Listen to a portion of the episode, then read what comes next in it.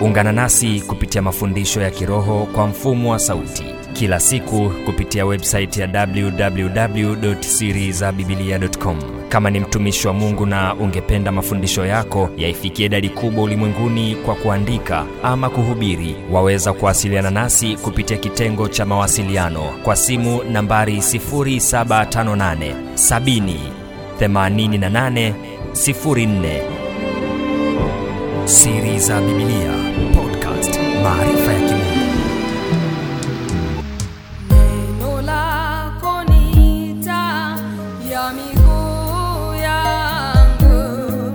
yangu. asifiwe sana. Wewe mtu wa mungu ambaye umepata kibali na neema ya pekee sana kunisikiliza kwa siku ya leo kupitia siri za bibilia mimi naitwa innocent mashauri na tumekuwa na mwendelezo mzuri sana wa kuendelea kufahamu maarifa mbalimbali ya kimungu lakini somo la leo pia lina uzito wake mkubwa sana. Si tofauti na masomo yote yaliyopita lakini la leo ni kama lina nguvu kubwa ambalo natamani tuweke uzito zaidi katika kulielewa na naamini litamsaidia mmoja wetu. Somo la leo tunatazama kubomoa madhabahu za shetani kubomoa madhabahu za shetani. Kama hauja subscribe youtube chaneli yetu unaweza ukasubscribe ili iwe rahisi kukufikia kwa mafundisho haya ya kimungu na iwe rahisi pia wewe kuendelea kufuatilia maarifa mbalimbali kupitia chaneli yetu kubomoa madhabahu za shetani kwanza natamani tufahamu madhabahu ni nini. Nikufahamishe madhabahu ni nini. Hili ni daraja la kuunganisha katika ulimwengu wa roho wa mungu au wa shetani. Lakini pia kuna madhabahu za aina mbili. Kuna madhabahu ya mungu yani ya nuru lakini pia kuna madhabahu ya shetani yani ya giza. Sasa tukianza kwa kufahamu madhabahu ya mungu kuna watu ama watumishi wa mungu katika bibilia ambao walianza kwa kujenga madhabahu kabla ya kufanya chochote kabisa tuanze kwa kumfahamu nuhu. Kwenye kitabu cha mwanzo 8 mstari wa 20 neno la mungu linasema nuhu akamjengea bwana madhabahu akatwaa katika kila mnyama aliye safi na katika kila ndege aliye safi akavitoa sadaka za kuteketezwa juu ya madhabahu. Lakini upande wa musa kwenye kitabu cha kutoka 17 mstari wa 15 neno la mungu linasema musa akajenga madhabahu akaiita jina lake yehova nisi. Upande wa yoshua kwenye yoshua 830 biblia inasema ndipo yoshua akajenga madhabahu ya bwana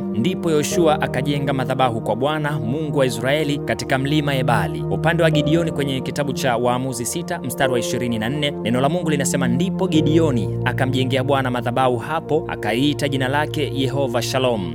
Hata hivi leo iko huko katika ofra ya waabizieri. Upande wa samueli kwenye samueli wa kwanza 7:17 biblia inasema na kurudi kwake kulikuwa mpaka mara maana ndipo ilipokuwa nyumba yake nako ndiko alikowaamua israeli na huko akamjengea bwana madhabahu. Huu ni upande wa madhabahu ya mungu naomba tutazame madhabahu ya shetani kwa ufupi. Shetani pamoja na watumishi wake wana madhabahu ambayo hutumia kupitisha mambo mabaya ama maovu kutoka katika ulimwengu wa roho yani ulimwengu wa giza na kuingia katika ulimwengu wa mwili. Kitabu cha kutoka 34 mstari wa 11 mpaka 13 naomba nikusomee. Biblia inasema liangalie neno hili ninalokuamuru leo. Tazama mbele yako na mtoa Mwamori na mkaanani na mhiti na mperizi na mhivi na myebusi. Ujihadhari nafsi yako. Usije ukafanya agano na wenyeji wa nchi ile. Unayoiendea lisiwe mtego katikati yako bali utabomoa madhabahu zao na kuvunjavunja nguzo zao na kuyakatakata maashera yao. Mungu anawaagiza wana wa israeli wasifanye maagano na wenyeji bali wabomoe madhabahu zao kwani matatizo ili yakupate lazima yatokee katika madhabahu ya shetani. Kitabu cha kumbukumbu la torati 12 mstari wa pili mpaka watatu biblia inasema vunjeni kabisa mahali pote palipokuwa walipokuwa wakiitumia miungu yao mataifa mtakayoyamiliki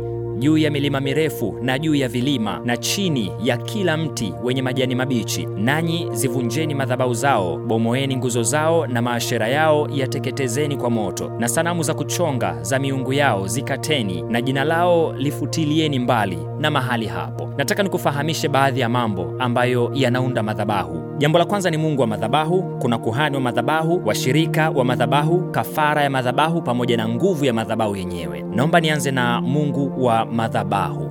Neno mungu ni nafasi au cheo kama ilivyo kwa rais ama kiongozi mwingine yoyote. Kwa maana hiyo unapotaja jina la mungu inakubidi uainishe ni mungu yupi unayemtaja. Kitabu cha kutoka sita mstari wa kwanza mpaka watatu Biblia inasema bwana akamwambia musa sasa utaona nitakavyomtenda farao maana kwa mkono hodari atawapa ruhusa kwenda zao na kwa mkono hodari atawafukuza katika nchi yake. Kisha mungu akasema na musa akamwambia mimi ni yehova nami nilimtokea ibrahim na isaka na yakobo kama mungu mwenyezi bali kwa jina langu yehova sikujulikana kwao. Hiyo ni kwa upande wa Mungu wa madhabahu, kwa Mungu anayeishi. Lakini Mungu wa madhabahu za kishetani, shetani ndiye Mungu wa madhabahu za kichawi, waganga wa kienyeji, wasoma nyota, pamoja na mawakala wote wa mauti. Kitabu cha Wakorinto wa pili sura ya 4 mstari wa 4, Biblia inasema ambao ndani yao Mungu wa dunia hii amepofusha fikra zao wasioamini, isiwazukie nuru ya Injili ya utukufu wake Kristo aliye sura yake Mungu. Lakini Wafalme wa Kwanza sura ya 16 mstari wa 32, neno la Mungu linasema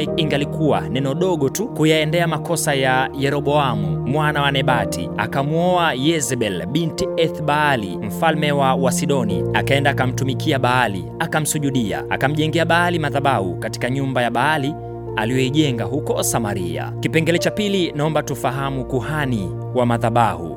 Kuhani wa madhabahu ni mtu mwenye uwezo wa kuleta mambo kutoka kwenye ulimwengu wa roho na kuyaingiza kwenye ulimwengu wa mwili. Kitabu cha Mwanzo 14 mstari wa 18, Biblia inasema na Melkizedeki mfalme wa Salemu akaleta mkate na divai, naye alikuwa kuhani wa Mungu aliye juu sana. Huyu ni kuhani wa madhabahu ya Mungu anayeishi. Lakini tutazame kuhani wa madhabahu za kishetani kwenye Samueli wa kwanza sura ya tano mstari wa tano, Biblia inasema kwa hiyo makuhani wa Dagoni na mtu awaye yote aingiaye nyumbani mwa Dagoni hawakanyagi kizingiti cha nyumba ya Dagoni huko Ashdodi hata leo. Upande wa Wafalme wa Kwanza 18:25 mpaka 26, Biblia inasema Eliya akawaambia manabii wa Baali, jichagulieni ng'ombe mmoja mkamtengeneze kwanza, maana ninyi ndiyo wengi, mkaliitie jina la Mungu wenu, wala msitie moto chini. Wakamtoa yule ng'ombe waliyepewa, wakamtengeneza, wakaliitia jina la Baali tangu asubuhi hata dhuhuri, wakisema, e Baali, utusikie. Lakini hapakuwa na sauti wala aliyejibu, nao wakarukaruka juu ya madhabahu walioifanya. Kuna swala zima la kafara ya madhabahu. Madhabahu haiwezi kukamilika kama hakuna kafara, kwa sababu kila mungu wa madhabahu huhitaji kafara. Kitabu cha Walawi 2:2 Biblia inasema kisha akauleta kwa wana wa Haruni hao makuhani, naye akatoa konzi moja katika huo unga mwembamba na katika mafuta yake na huo ubani wote, kisha kuhani akauteketeza kuwa ndio ukumbusho wake juu ya madhabahu. Ni kafara ya kusogezwa kwa njia ya moto ya harufu ya kupendeza kwa Bwana. Lakini Zaburi 40 mstari wa sita Biblia inasema dhabihu na matoleo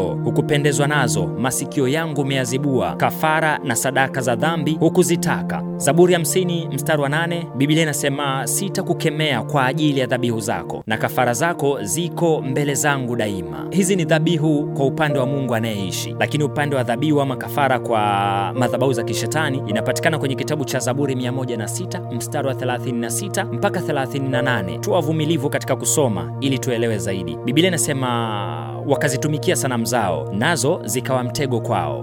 Mstari wa 37 Biblia inasema nam, walitoa wana wao na binti zao kuwa dhabihu kwa mashetani, wakamwaga damu isiyo na hatia, damu ya wana wao na binti zao waliowatoa dhabihu kwa sanamu za Kaanani nchi ikatiwa unajisi kwa damu. Lakini Yeremia 32 mstari wa 35 Biblia inasema tena, wakajenga mahali palipoinuka kwa Baali, palipo katika bonde la mwana wa Hinomu, ili kuwapitisha wana wao na binti zao katika moto kwa ajili ya Moleki, jambo nisilowaagiza wala halikuingia moyoni mwangu kwamba walitenda chukizo hilo wapate kumkosesha Yuda. Kuna jambo lingine mpendwa la kufahamu, washirika wa madhabahu Washirika wa madhabahu ni watu muhimu sana kwenye madhabahu. Kama vile wewe ulivyo mshirika wa kanisa fulani, ndo hivyo kila madhabahu ya kishetani pia ina washirika wake. Eliya alifahamu umuhimu wa kuwa na washirika. Kwenye Wafalme wa Kwanza sura ya 19 mstari wa 9 mpaka wa kumi, Biblia inasema akafika kunako pango akalala ndani yake, na tazama, neno la Bwana likamjia, naye akamwambia, unafanya nini hapa Eliya? Akasema, nimeona wivu mwingi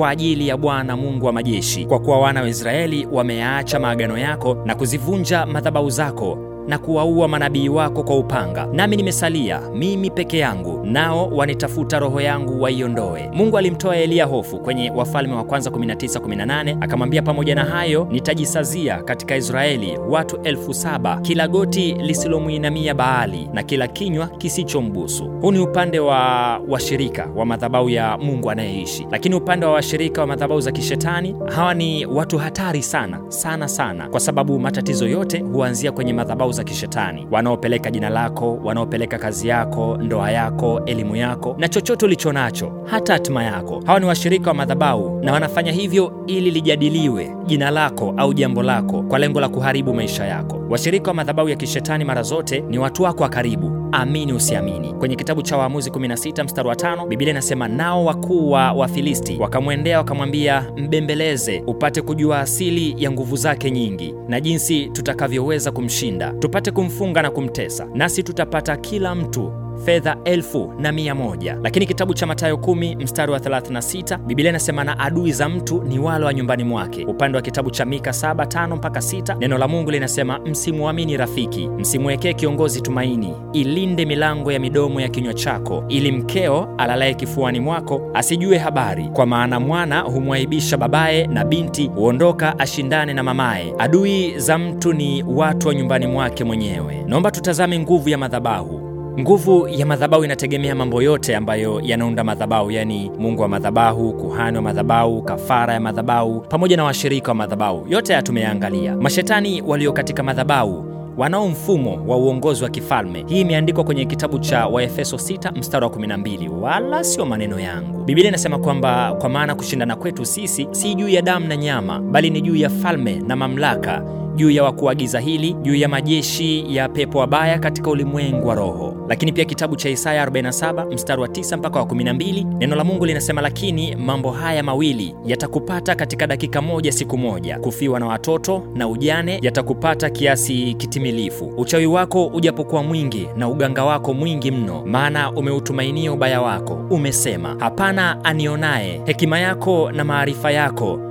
yamekupotosha, nawe umesema moyoni mwako, mimi ndiye, wala hapana mwingine zaidi yangu mimi. Mstari wa 11 Biblia inasema kwa sababu hiyo ubaya utakupata, wala hutajua kutopoa kwake, na msiba utakuangukia, hutaweza kuuondoa, na ukiwa utakupata kwa ghafla usioujua. Simama sasa na uganga wako na wingi wa uchawi wako uliojitaabisha nao tangu ujana wako, labda utaweza kupata faida, labda utaweza kushinda. Lakini kitabu cha Ezekiel 13 mstari wa 17 mpaka 22, naomba nikusomee haraka kidogo. Biblia inasema, na wewe mwanadamu, kaza uso wako juu ya binti za watu wako, watabirio kwa akili zao wenyewe ukatabiri juu yao, useme, Bwana Mungu asema hivi: ole wao wanawake wale washonao hirizi katika viungo vyote vya mikono, wawekao leso juu ya vichwa vya kila kimo, ili wawinde roho za watu. Je, mtaziwinda roho za watu wangu na kuzihifadhi hai roho zenu wenyewe? Nanyi mmeninajisi kati ya watu wangu kwa ajili ya makonzi ya shairi na vipande vya mkate, ili kuziua roho za watu wangu, ili kuziua roho za watu ambao haiwapasi kufa na kuzihifadhi hai roho za watu ambao haikuwapasa kuwa hai, kwa kuwaambia uongo watu wangu wasikilizao uongo. Basi Bwana Mungu asema hivi: Tazama, mimi ni kinyume na hirizi zenu, ambazo kwa hizo mnaziwinda roho za watu kama ndege, nami nitazitoa katika mikono yenu kwa nguvu, nami nitaziachilia roho zile mlizoziwinda kama ndege, na leso zenu nazo nitazirarua na kuwaokoa watu wangu katika mikono yenu, wala hawatakuwa katika mikono yenu tena kuwindwa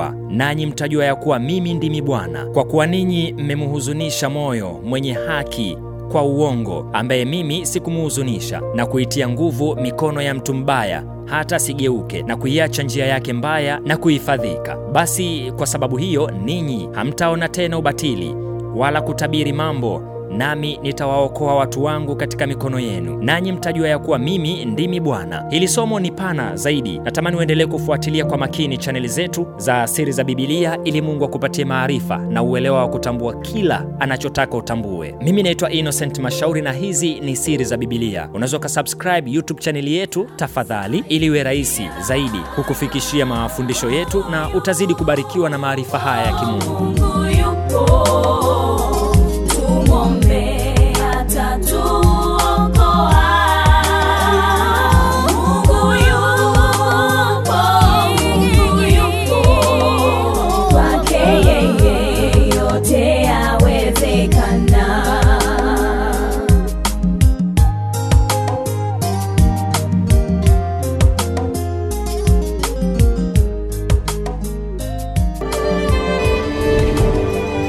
Ungana nasi kupitia mafundisho ya kiroho kwa mfumo wa sauti kila siku kupitia website ya www.sirizabibilia.com.